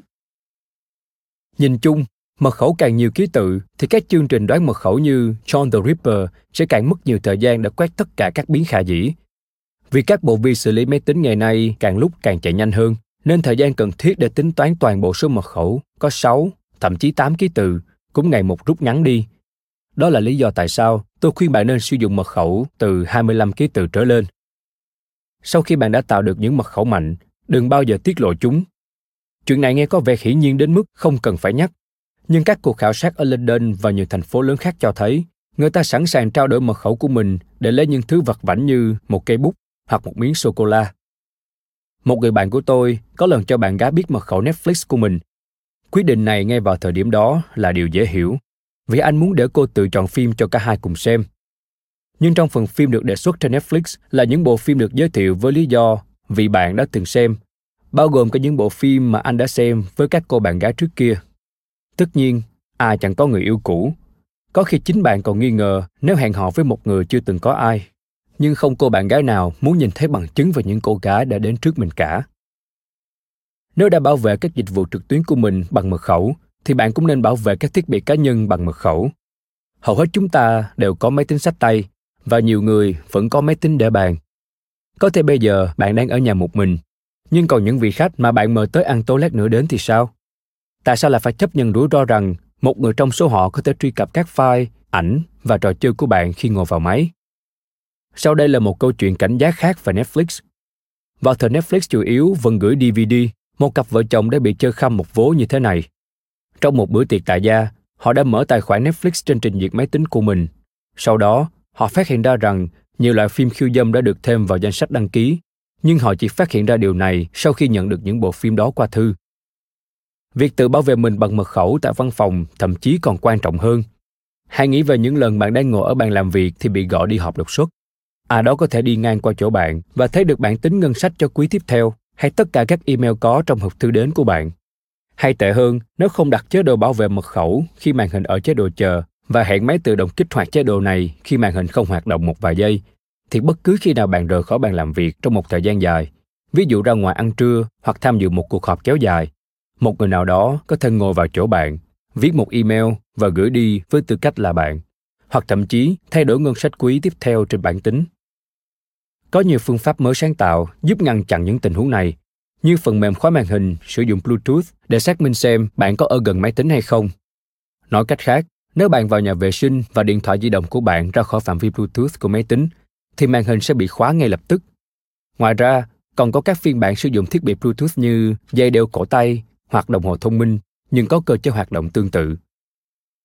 Tạo mật khẩu để bảo vệ các tài khoản và dịch vụ trực tuyến là một chuyện, nhưng điều đó cũng không giúp ích gì nếu có người lấy được thiết bị của bạn, nhất là khi bạn đang để các tài khoản trực tuyến ở trạng thái đăng nhập. Vì vậy, nếu bạn quyết định chỉ bảo vệ bằng mật khẩu đối với một loại thiết bị nhất định, hãy bảo vệ các thiết bị di động vì chúng dễ bị mất hoặc đánh cắp nhất. Tuy nhiên, tổ chức Consumer Reports cho hay 34% người Mỹ không bảo vệ các thiết bị di động của mình bằng bất kỳ biện pháp nào, như khóa màn hình bằng mã pin đơn giản gồm 4 chữ số. Năm 2014, một sĩ quan cảnh sát ở thành phố Martinez, California đã thú nhận hành vi ăn cắp các bức ảnh khỏa thân trên điện thoại di động của một người bị nghi là lái xe trong lúc say rượu. Đây là sự vi phạm tu chính án thứ tư trong tuyên ngôn nhân quyền của hiến pháp. Cụ thể, tu chính án thứ tư cấm các hành vi tìm kiếm và thu giữ không hợp lý khi không có lệnh của thẩm phán và không có lý do rõ ràng. Chẳng hạn, các nhân viên thực thi pháp luật phải nêu rõ tại sao họ muốn lấy điện thoại của bạn. Nếu bạn vẫn chưa bảo vệ thiết bị di động của mình bằng mật khẩu, hãy tạm dừng quyển sách này và làm ngay nhé. Tôi nói nghiêm túc đấy. Có ba cách khóa điện thoại phổ biến, áp dụng với cả Android, iOS hay bất kỳ loại nào khác. Thông dụng nhất là passcode, một dãy số được sắp xếp theo thứ tự nhất định mà bạn nhập vào để mở khóa điện thoại. Nhưng đừng chấp nhận lượng chữ số mà điện thoại đề xuất. Hãy vào một cài đặt và tự đặt cấu hình mật khẩu để passcode được mạnh hơn. Nếu thích, bạn có thể đặt 7 số. Chẳng hạn, lấy một số điện thoại cũ đã lâu không dùng. Đừng dùng passcode dưới 4 số. Một số thiết bị di động cho phép bạn chọn passcode bằng chữ. Một lần nữa, hãy chọn ít nhất 7 ký tự. Các thiết bị di động hiện đại hiển thị cả khóa bằng chữ và số trên cùng một màn hình, giúp việc chuyển đổi qua lại giữa chúng trở nên dễ dàng hơn. Một cách khóa khác là bằng hình ảnh. Từ năm 2008, điện thoại Android đã được trang bị các mẫu khóa gọi là ALP, Android Lock Pattern, ALP. Chính dấu chấm xuất hiện trên màn hình và bạn kết nối chúng theo bất kỳ thứ tự nào tùy ý. Chữ kết nối đó sẽ trở thành passcode của bạn. Có thể bạn cho rằng giải pháp này thật tài tình và chỉ riêng số lượng các cách kết hợp khả dĩ ở đây cũng đã đủ khiến chuỗi mà bạn chọn trở nên không thể phá vỡ nổi. Nhưng tại hội thảo Password Cons năm 2015, theo thông tin từ các nhà nghiên cứu, trong một cuộc khảo sát, những người tham gia cho biết họ chỉ sử dụng một số rất ít trong số 140.704 mẫu có trong AOP. Quả đúng là bản chất khó bỏ của con người. Và những mẫu dễ đoán đó là gì vậy? Thường là chữ cái đầu tiên của tên người dùng. Nghiên cứu này cũng phát hiện ra rằng mọi người có xu hướng sử dụng các chấm ở giữa và ít sử dụng các dấu chấm ở bốn góc xa. Lần tới khi bạn đặt AOP, hãy để ý đến điều này nhé. Xin nói thêm, hội nghị PasswordCon, hội nghị chuyên về mật khẩu, mã PIN và xác thực số, ra mắt lần đầu tại Bergen, Na Uy năm 2010 và được tổ chức thường niên. Trở lại nội dung chính. Cuối cùng là khóa sinh trắc học. Apple, Samsung và các nhà sản xuất lớn khác hiện cho phép khách hàng sử dụng ứng dụng quét vân tay để mở khóa điện thoại. Nhưng xin lưu ý, những ứng dụng này cũng không phải là không thể phá vỡ. Sau khi Touch ID ra mắt, các nhà nghiên cứu có lẽ đang kỳ vọng rằng Apple sẽ có nhiều cải thiện so với các ứng dụng quét vân tay đang có mặt trên thị trường. Ngạc nhiên khi thấy rằng vẫn có thể áp dụng một số phương pháp tấn công ứng dụng quét vân tay cũ trên iPhone, chẳng hạn như dùng phấn rôm trẻ em và băng dính trong để lấy dấu vân tay các điện thoại khác sử dụng camera thích hợp để nhận diện khuôn mặt của chủ sở hữu. Nhưng cách làm này cũng có thể bị phá giải bằng cách đặt một bức ảnh có độ phân giải cao của chủ sở hữu trước màn hình camera. Nhìn chung, bản thân các phương pháp sinh trắc học cũng dễ bị tấn công. Lý tưởng nhất nên sử dụng sinh trắc học là một yếu tố xác thực. Vuốt ngón tay hoặc cười trước camera, sau đó nhập mã PIN hoặc passcode. Điều đó sẽ giữ an toàn cho thiết bị di động của bạn điều gì sẽ xảy ra nếu bạn tạo được một mật khẩu mạnh nhưng không viết ra để ghi nhớ? Đặt lại mật khẩu sẽ là một tính năng hữu ích khi bạn không thể truy cập vào một tài khoản không sử dụng thường xuyên. Nhưng đó cũng có thể là một miếng mồi dễ ăn cho những kẻ tấn công. Sử dụng manh mối mà chúng ta rải khắp internet như thông tin hồ sơ cá nhân trên mạng xã hội, hacker có thể truy cập vào email cũng như các dịch vụ khác của chúng ta chỉ bằng cách đặt lại mật khẩu. Trong một cuộc tấn công đã được báo chí đưa tin hacker lấy bốn chữ số cuối cùng trong số thẻ tín dụng của mục tiêu, sau đó dùng chúng làm bằng chứng nhận dạng khi gọi điện cho một nhà cung cấp dịch vụ và yêu cầu thay đổi địa chỉ email. Bằng cách đó, kẻ tấn công có thể tự ý đặt lại mật khẩu mà chủ sở hữu hợp pháp không biết. quay trở lại năm 2008, David Cornell, một sinh viên tại Đại học Tennessee, đã thử tìm cách truy cập tài khoản email Yahoo cá nhân của ứng cử viên phó tổng thống Mỹ, khi đó là Sarah Palin. Cornell có thể sử dụng cách đoán mật khẩu, nhưng quyền truy cập tài khoản sẽ bị khóa sau vài lần thử không thành công. Thay vào đó, sinh viên này sử dụng chức năng đặt lại mật khẩu mà theo nhận định sau này của anh là dễ dàng. Tôi chắc rằng chúng ta ai cũng từng nhận được email lạ từ bạn bè và đồng nghiệp, trong đó chứa đường dẫn liên kết tới các website khiêu dâm ở nước ngoài và về sau mới biết được rằng tài khoản email của họ đã bị chiếm đoạt. Email bị chiếm đoạt thường là do mật khẩu bảo vệ tài khoản không mạnh, hoặc có người đã biết được mật khẩu thông qua một cuộc xâm phạm dữ liệu, hoặc kẻ tấn công sử dụng chức năng đặt lại mật khẩu. Khi thiết lập tài khoản lần đầu tiên, chẳng hạn tài khoản email hay tài khoản ngân hàng, có thể bạn sẽ được hỏi những thông tin gọi là câu hỏi bảo mật, thường là ba câu. Hầu hết sẽ có trình đơn, tức là menu, liệt kê các câu hỏi gợi ý để bạn chọn. Các câu hỏi này thường rất rõ ràng. Bạn sinh ra ở đâu? Bạn học cấp 3 ở đâu? Hay đại học? Và tên thờ con gái của mẹ bạn. Câu này đã được dùng làm câu hỏi bảo mật từ ít nhất là năm 1882. Như tôi sẽ trình bày dưới đây, các công ty có thể và trên thực tế có thực hiện việc quét internet để thu thập thông tin cá nhân khiến việc trả lời những câu hỏi bảo mật cơ bản này trở nên hết sức đơn giản. Một người có thể dành ra vài phút trên internet là đã có thể trả lời tất cả các câu hỏi bảo mật của một cá nhân. Mãi đến gần đây các câu hỏi bảo mật này mới được cải thiện phần nào. Ví dụ anh rể của bạn sinh ra ở bang nào? Là một câu hỏi tương đối rõ ràng. Song việc trả lời chính xác những câu hỏi tốt này cũng có những rủi ro riêng. Tôi sẽ nói kỹ hơn ở ngay sau đây. Nhưng nhiều câu được gọi là câu hỏi bảo mật vẫn còn quá dễ dàng, chẳng hạn như, quê của bố bạn ở đâu? Nhìn chung, khi đặt câu hỏi bảo mật, hãy tránh sử dụng các gợi ý rõ ràng, có sẵn trong trình đơn. Ngay cả khi website chỉ bao gồm các câu hỏi bảo mật cơ bản, hãy sáng tạo. Không ai bắt bạn phải trả lời đúng câu hỏi cả bạn có thể tha hồ phát huy sự lão lĩnh của mình. Ví dụ với câu hỏi, màu sắc ưa thích của bạn là gì? Bạn có thể trả lời là kẹo trái cây. Ai mà đoán được chứ? Nội dung mà bạn đưa ra làm câu trả lời sẽ trở thành câu trả lời chính xác cho câu hỏi bảo mật đó.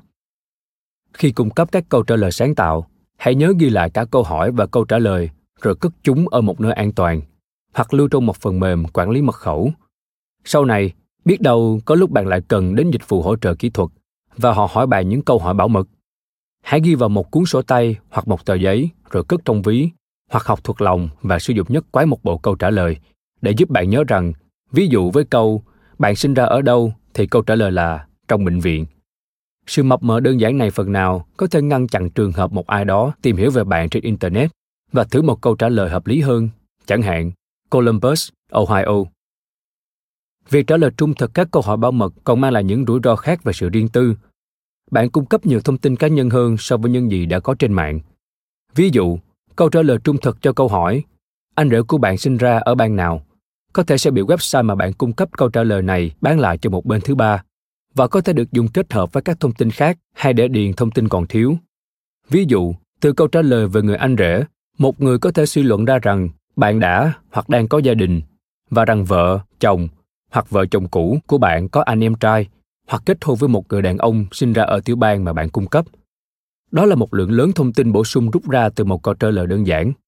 Ngược lại, nếu bạn không có anh rể, cứ mạnh dạn trả lời câu hỏi này một cách sáng tạo. Ví dụ viết Puerto Rico. Điều đó sẽ khiến cho những kẻ muốn tìm hiểu về bạn phải bối rối. Càng cung cấp nhiều thông tin đánh lạc hướng, bạn càng trở nên vô hình trên mạng. Khi trả lời những câu hỏi tương đối không phổ biến này, hãy cân nhắc đến giá trị của website đối với bạn. Ví dụ, bạn có thể tin tưởng cung cấp cho ngân hàng của mình các thông tin cá nhân bổ sung này, nhưng với dịch vụ phát video trực tuyến thì không. Đồng thời, hãy tìm hiểu về chính sách bảo mật của website đó. Lưu ý đến những đoạn nói hoặc ngụ ý nói rằng họ có thể bán thông tin họ thu thập được cho các bên thứ ba. Để đặt lại mật khẩu cho tài khoản email Yahoo của Sarah Palin, cần phải cung cấp thông tin về ngày sinh, mã bưu chính và câu trả lời cho câu hỏi bảo mật bạn gặp chồng mình ở đâu. Có thể dễ dàng tìm thấy ngày sinh và mã bưu chính của Palin trên mạng. Vào thời điểm đó, bà đang là thống đốc bang Alaska. Câu hỏi bảo mật đòi hỏi nhiều công sức hơn một chút, nhưng Cornell cũng có thể tìm ra được. Trong các cuộc phỏng vấn, Palin đã nhiều lần nói rằng chồng bà chính là người yêu từ thời trung học. Và hóa ra, đó cũng là câu trả lời chính xác cho câu hỏi bảo mật của bà, trường trung học. Bằng cách đoán câu trả lời cho câu hỏi bảo mật của Palin, Cornell đã đặt lại mật khẩu email Yahoo của bà. Nhờ vậy, anh ta có thể đọc tất cả các email cá nhân trong đó. Ảnh chụp màn hình hộp thư đến của Pauline được đăng lên một website dành cho hacker. Bản thân Pauline cũng bị khóa khỏi email cho đến khi bà đặt lại mật khẩu. Hành vi của Kernel là bất hợp pháp vì vi phạm đạo luật gian lận và lạm dụng máy tính. Cụ thể, anh ta bị kết án vì hai tội, cản trở pháp luật bằng cách phá hủy hồ sơ, trọng tội và giành quyền truy cập trái phép vào máy tính, tội nhẹ. Năm 2010, anh ta bị kết án một năm và một ngày tù, cộng với ba năm quản thúc. Nếu tài khoản email của bạn bị chiếm đoạt, như trường hợp của Pauline, trước tiên bạn phải thay đổi mật khẩu bằng cách sử dụng tùy chọn đặt lại mật khẩu. Vâng, giải pháp dễ đoán đúng không? Hãy đặt mật khẩu mới mạnh hơn như tôi đã hướng dẫn ở trên. Thứ hai, hãy kiểm tra mục thư đã gửi để xem những nội dung nào đã được gửi đi bằng tên của bạn. Có thể bạn sẽ phát hiện ra rằng một thư rác đã được gửi tới nhiều bên, thậm chí là gửi cho toàn bộ danh sách liên hệ của bạn. Bây giờ thì bạn đã biết lý do tại sao bao nhiêu năm qua bạn bè của bạn cứ gửi thư rác cho bạn rồi chứ. Có người đã tấn công tài khoản email của họ đấy. Ngoài ra, hãy kiểm tra xem liệu có ai đã tự thêm họ vào tài khoản của bạn hay không. Ở phần trước, chúng ta đã nói về việc chuyển tiếp thư liên quan đến nhiều tài khoản email. Kẻ tấn công giành được quyền truy cập vào dịch vụ email của bạn cũng có thể cài đặt chế độ chuyển tiếp tất cả email của bạn tới tài khoản của hắn. Bạn vẫn sẽ nhận email như bình thường, nhưng kẻ tấn công cũng sẽ đọc được chúng. Nếu có kẻ đã tự thêm hắn vào tài khoản của bạn, hãy xóa địa chỉ email chuyển tiếp này ngay lập tức.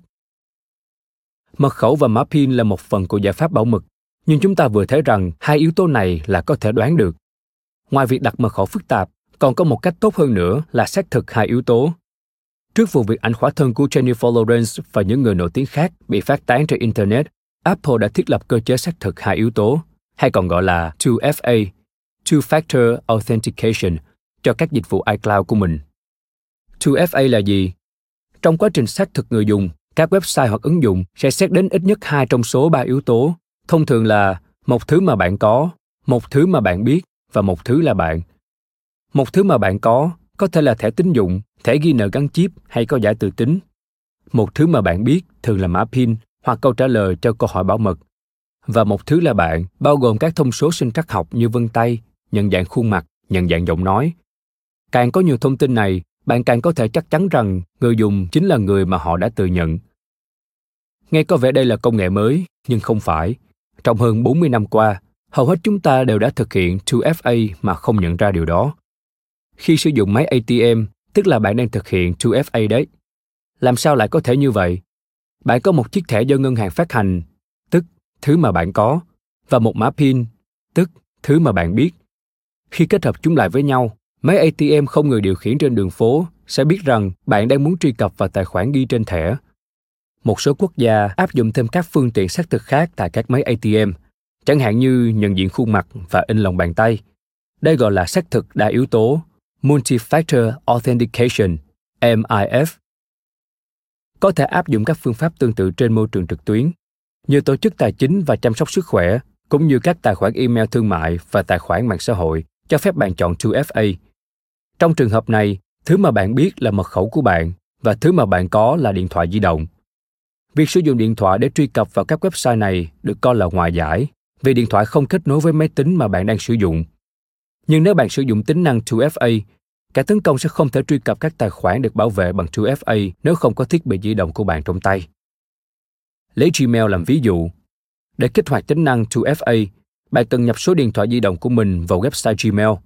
Sau đó, để xác minh danh tính, Google sẽ gửi đến điện thoại của bạn một tin nhắn chứa mã gồm 6 chữ số. Tiếp theo, bạn xác minh rằng máy tính này và số điện thoại kia là có kết nối với nhau bằng cách nhập mã đó vào website Gmail. Về sau, khi có người muốn thay đổi mật khẩu trên tài khoản của bạn từ một máy tính hoặc thiết bị mới, Google sẽ gửi tin nhắn đến điện thoại của bạn. Sau khi mã xác minh chính xác được nhập vào website thì các thay đổi đối với tài khoản của bạn mới được thực hiện. Tuy nhiên, ở đây có một vấn đề. Theo các nhà nghiên cứu tại Symantec, khi gửi tin nhắn để xác nhận danh tính, nếu bạn không để ý một người nào đó tình cờ biết được số điện thoại di động của bạn sẽ có thể thực hiện tấn công social engineering và đánh cắp mã đặt lại mật khẩu được bảo vệ bằng 2FA. Xin nói thêm, social engineering, tấn công phi kỹ thuật. Trong lĩnh vực an ninh thông tin, tấn công social engineering chỉ việc thao túng người khác bằng tâm lý học để khiến họ thực hiện các hành động hoặc tiết lộ các thông tin bí mật. Trở lại nội dung chính. Giả sử tôi muốn chiếm tài khoản email nhưng không biết mật khẩu của bạn. Tôi biết số điện thoại di động của bạn vì thông tin về bạn rất dễ tìm thấy trên Google. Tôi có thể vào trang cài đặt lại cho dịch vụ email của bạn và yêu cầu đặt lại mật khẩu.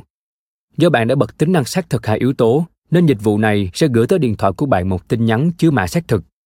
Tới đây thì mọi chuyện vẫn ổn đúng không? Chờ đã. Vụ tấn công điện thoại của nhà hoạt động chính trị DeRay Markeson gần đây cho thấy kẻ xấu có thể đánh lừa nhà cung cấp dịch vụ di động để thực hiện đổi SIM như thế nào. Nói cách khác, kẻ tấn công có thể giành quyền kiểm soát dịch vụ di động của bạn và nhận các tin nhắn gửi tới bạn. Chẳng hạn như tin nhắn chưa mã xác thực từ Google gửi đến để đặt lại tài khoản Gmail đã được bảo vệ bằng 2FA. Điều này dễ thực hiện hơn là lừa một người đọc to tin nhắn chứ mật khẩu mới của họ.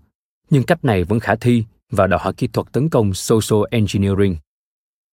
Do không đọc được mã xác minh mà nhà cung cấp dịch vụ email gửi đến điện thoại của bạn, nên tôi sẽ phải giả vờ là một người khác để lấy được nó từ tay bạn. Chỉ vài giây trước khi bạn nhận được tin nhắn thực sự từ nhà cung cấp email, chẳng hạn Google, tôi có thể gửi tin nhắn cho bạn với nội dung Google vừa phát hiện có hoạt động bất thường trên tài khoản của bạn. Vui lòng gửi lại mã đã được gửi tới thiết bị di động của bạn để ngăn chặn hoạt động trái phép. Bạn sẽ thấy rằng Quả nhiên, bạn vừa mới nhận được một tin nhắn từ Google, trong đó có chứa một mã xác minh hợp lệ. Và để mất cảnh giác, bạn có thể vô tư gửi nó cho tôi. Khi đó, tôi sẽ có dưới 60 giây để nhập mã này và truy cập vào trang đặt lại mật khẩu, rồi chiếm tài khoản email của bạn hoặc bất kỳ tài khoản nào khác.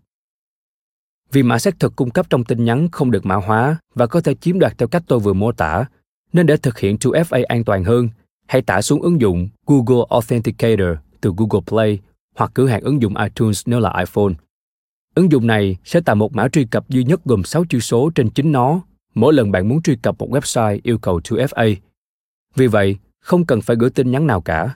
Mã do ứng dụng tạo ra này được đồng bộ hóa với cơ chế xác thực để cấp quyền truy cập của website. Tuy nhiên, Google Authenticator lưu trữ hạt giống mật khẩu một lần của bạn trong keychain của Apple với phần cài đặt cho chỉ riêng thiết bị này. Điều đó có nghĩa là nếu bạn sao lưu dữ liệu iPhone và khôi phục chúng sang một thiết bị khác, vì bạn nâng cấp hoặc thay thế một điện thoại bị mất, các mã Google Authenticator sẽ không được di chuyển và việc đặt lại các mã đó là cả một rắc rối lớn. Hãy in ra giấy các mã khẩn cấp để đề phòng trường hợp bạn phải thay đổi thiết bị. Các ứng dụng khác như One Password cho phép bạn sao lưu và khôi phục các hạt giống mật khẩu một lần để tránh cho bạn rắc rối này. Xin nói thêm, từ iOS 7.0.3 và OS X 10.9, Apple có một tính năng mới là iCloud Keychain, chùm chìa khóa iCloud. Nó có nhiệm vụ đồng bộ hóa các thông tin về tên đăng nhập, mật khẩu website, thông tin thẻ tín dụng và một số thông tin khác giữa các thiết bị iOS với máy tính Mac. Nhờ đó, người dùng sẽ không phải tốn thời gian nhập liệu thủ công. Quay lại nội dung chính. Sau khi đã đăng ký một thiết bị, nếu vẫn tiếp tục đăng nhập vào website trên từ thiết bị đó, bạn sẽ phải tích chọn ô tin tưởng vào thiết bị này trong 30 ngày, nếu có. Nếu không, bạn vẫn sẽ bị hỏi mã truy cập mới. Tuy nhiên, nếu bạn sử dụng một thiết bị khác, giả sử bạn mượn máy tính của vợ, chồng mình, thì khi đó bạn sẽ được yêu cầu xác thực bổ sung. Không cần phải nói, nếu bạn sử dụng 2FA, hãy luôn mang theo điện thoại di động bên mình. Với tất cả những biện pháp phòng xa này, có thể bạn sẽ thắc mắc, không biết tôi có lời khuyên gì dành cho những người thực hiện các giao dịch tài chính trực tuyến với chi phí khoảng 100 đô la một năm, bạn có thể sử dụng dịch vụ bảo vệ tường lửa và chống virus cho ba máy tính. Vấn đề nằm ở chỗ, khi lướt web, bạn có thể tải vào trình duyệt của mình một biểu ngữ quảng cáo chứa phần mềm độc hại, hoặc có thể bạn mở một email chứa phần mềm độc hại. Nếu máy tính của bạn thường xuyên tiếp xúc với Internet, thì bằng cách này hay cách khác, kiểu gì nó cũng sẽ bị nhiễm độc và sản phẩm chống virus của bạn có thể không ngăn chặn được tất cả. Chính vì vậy, Tôi khuyên bạn nên bỏ ra khoảng 200 đô la để mua Chromebook. Tôi thích iPad, nhưng chúng đắt quá. Chromebook gần giống với một chiếc máy tính bảng dễ sử dụng như iPad, nhưng có giá rẻ hơn nhiều. Xin nói thêm, Chromebook, một loại máy tính sách tay hoặc máy tính bảng, sử dụng hệ điều hành là Chrome OS dựa trên Linux. Thiết bị này chủ yếu được dùng để thực hiện các tác vụ trên trình duyệt Google Chrome. Trong đó, phần lớn các ứng dụng và dữ liệu được lưu trên đám mây thay vì lưu trong máy các thiết bị Chromebook ra mắt từ cuối năm 2017 cũng có thể chạy các ứng dụng Android. Trở lại nội dung chính. Quan điểm của tôi là bạn cần phải có một thiết bị phụ để dùng riêng cho các hoạt động liên quan đến tài chính, có thể là các hoạt động liên quan đến y tế nữa. Để cài đặt bất kỳ ứng dụng nào, Trước tiên, bạn phải đăng ký bằng tài khoản Gmail. Điều này sẽ giúp bạn hạn chế mở trình duyệt để lướt Internet. Sau đó, bạn hãy kích hoạt 2FA trên website để nó nhận ra Chromebook. Sau khi thực hiện xong các hoạt động liên quan đến ngân hàng hoặc y tế, hãy cất Chromebook đi một chỗ để chờ tới lần sử dụng tiếp theo, khi bạn cần phải cân đối sổ sách hay thu xếp một cuộc hẹn với bác sĩ. Cách này có vẻ phiền hà. Đúng là như vậy, bạn sẽ không còn được hưởng các tiện lợi của việc có thể giao dịch với ngân hàng vào bất kỳ lúc nào. Nhưng kết quả mà nó mang lại là giảm thiểu khả năng kẻ xấu sục sạo các thông tin về ngân hàng và tín dụng của bạn. Nếu bạn chỉ cài đặt và sử dụng hai hoặc ba ứng dụng cho Chromebook, và nếu bạn đánh dấu website ngân hàng hoặc website y tế mà không truy cập vào các website khác, thì khả năng thiết bị của bạn bị nhiễm Trojan hoặc các phần mềm độc hại khác là rất thấp. Như vậy, chúng ta vừa thống nhất với nhau rằng cần phải tạo các mật khẩu mạnh và không được chia sẻ chúng, và rằng cần phải kích hoạt 2FA bất cứ khi nào có thể. Trong các chương tiếp theo, chúng ta sẽ cùng xem các hoạt động tương tác phổ biến hàng ngày có thể để lại dấu vân tay số ở mọi nơi như thế nào và bạn có thể làm gì để bảo vệ sự riêng tư của mình. Cảm ơn các bạn đã lắng nghe podcast Thư viện Sách Nói. Podcast này được sản xuất bởi Phonos, ứng dụng sách nói có bản quyền và âm thanh số dành cho người Việt. Hẹn gặp lại ở những tập tiếp theo.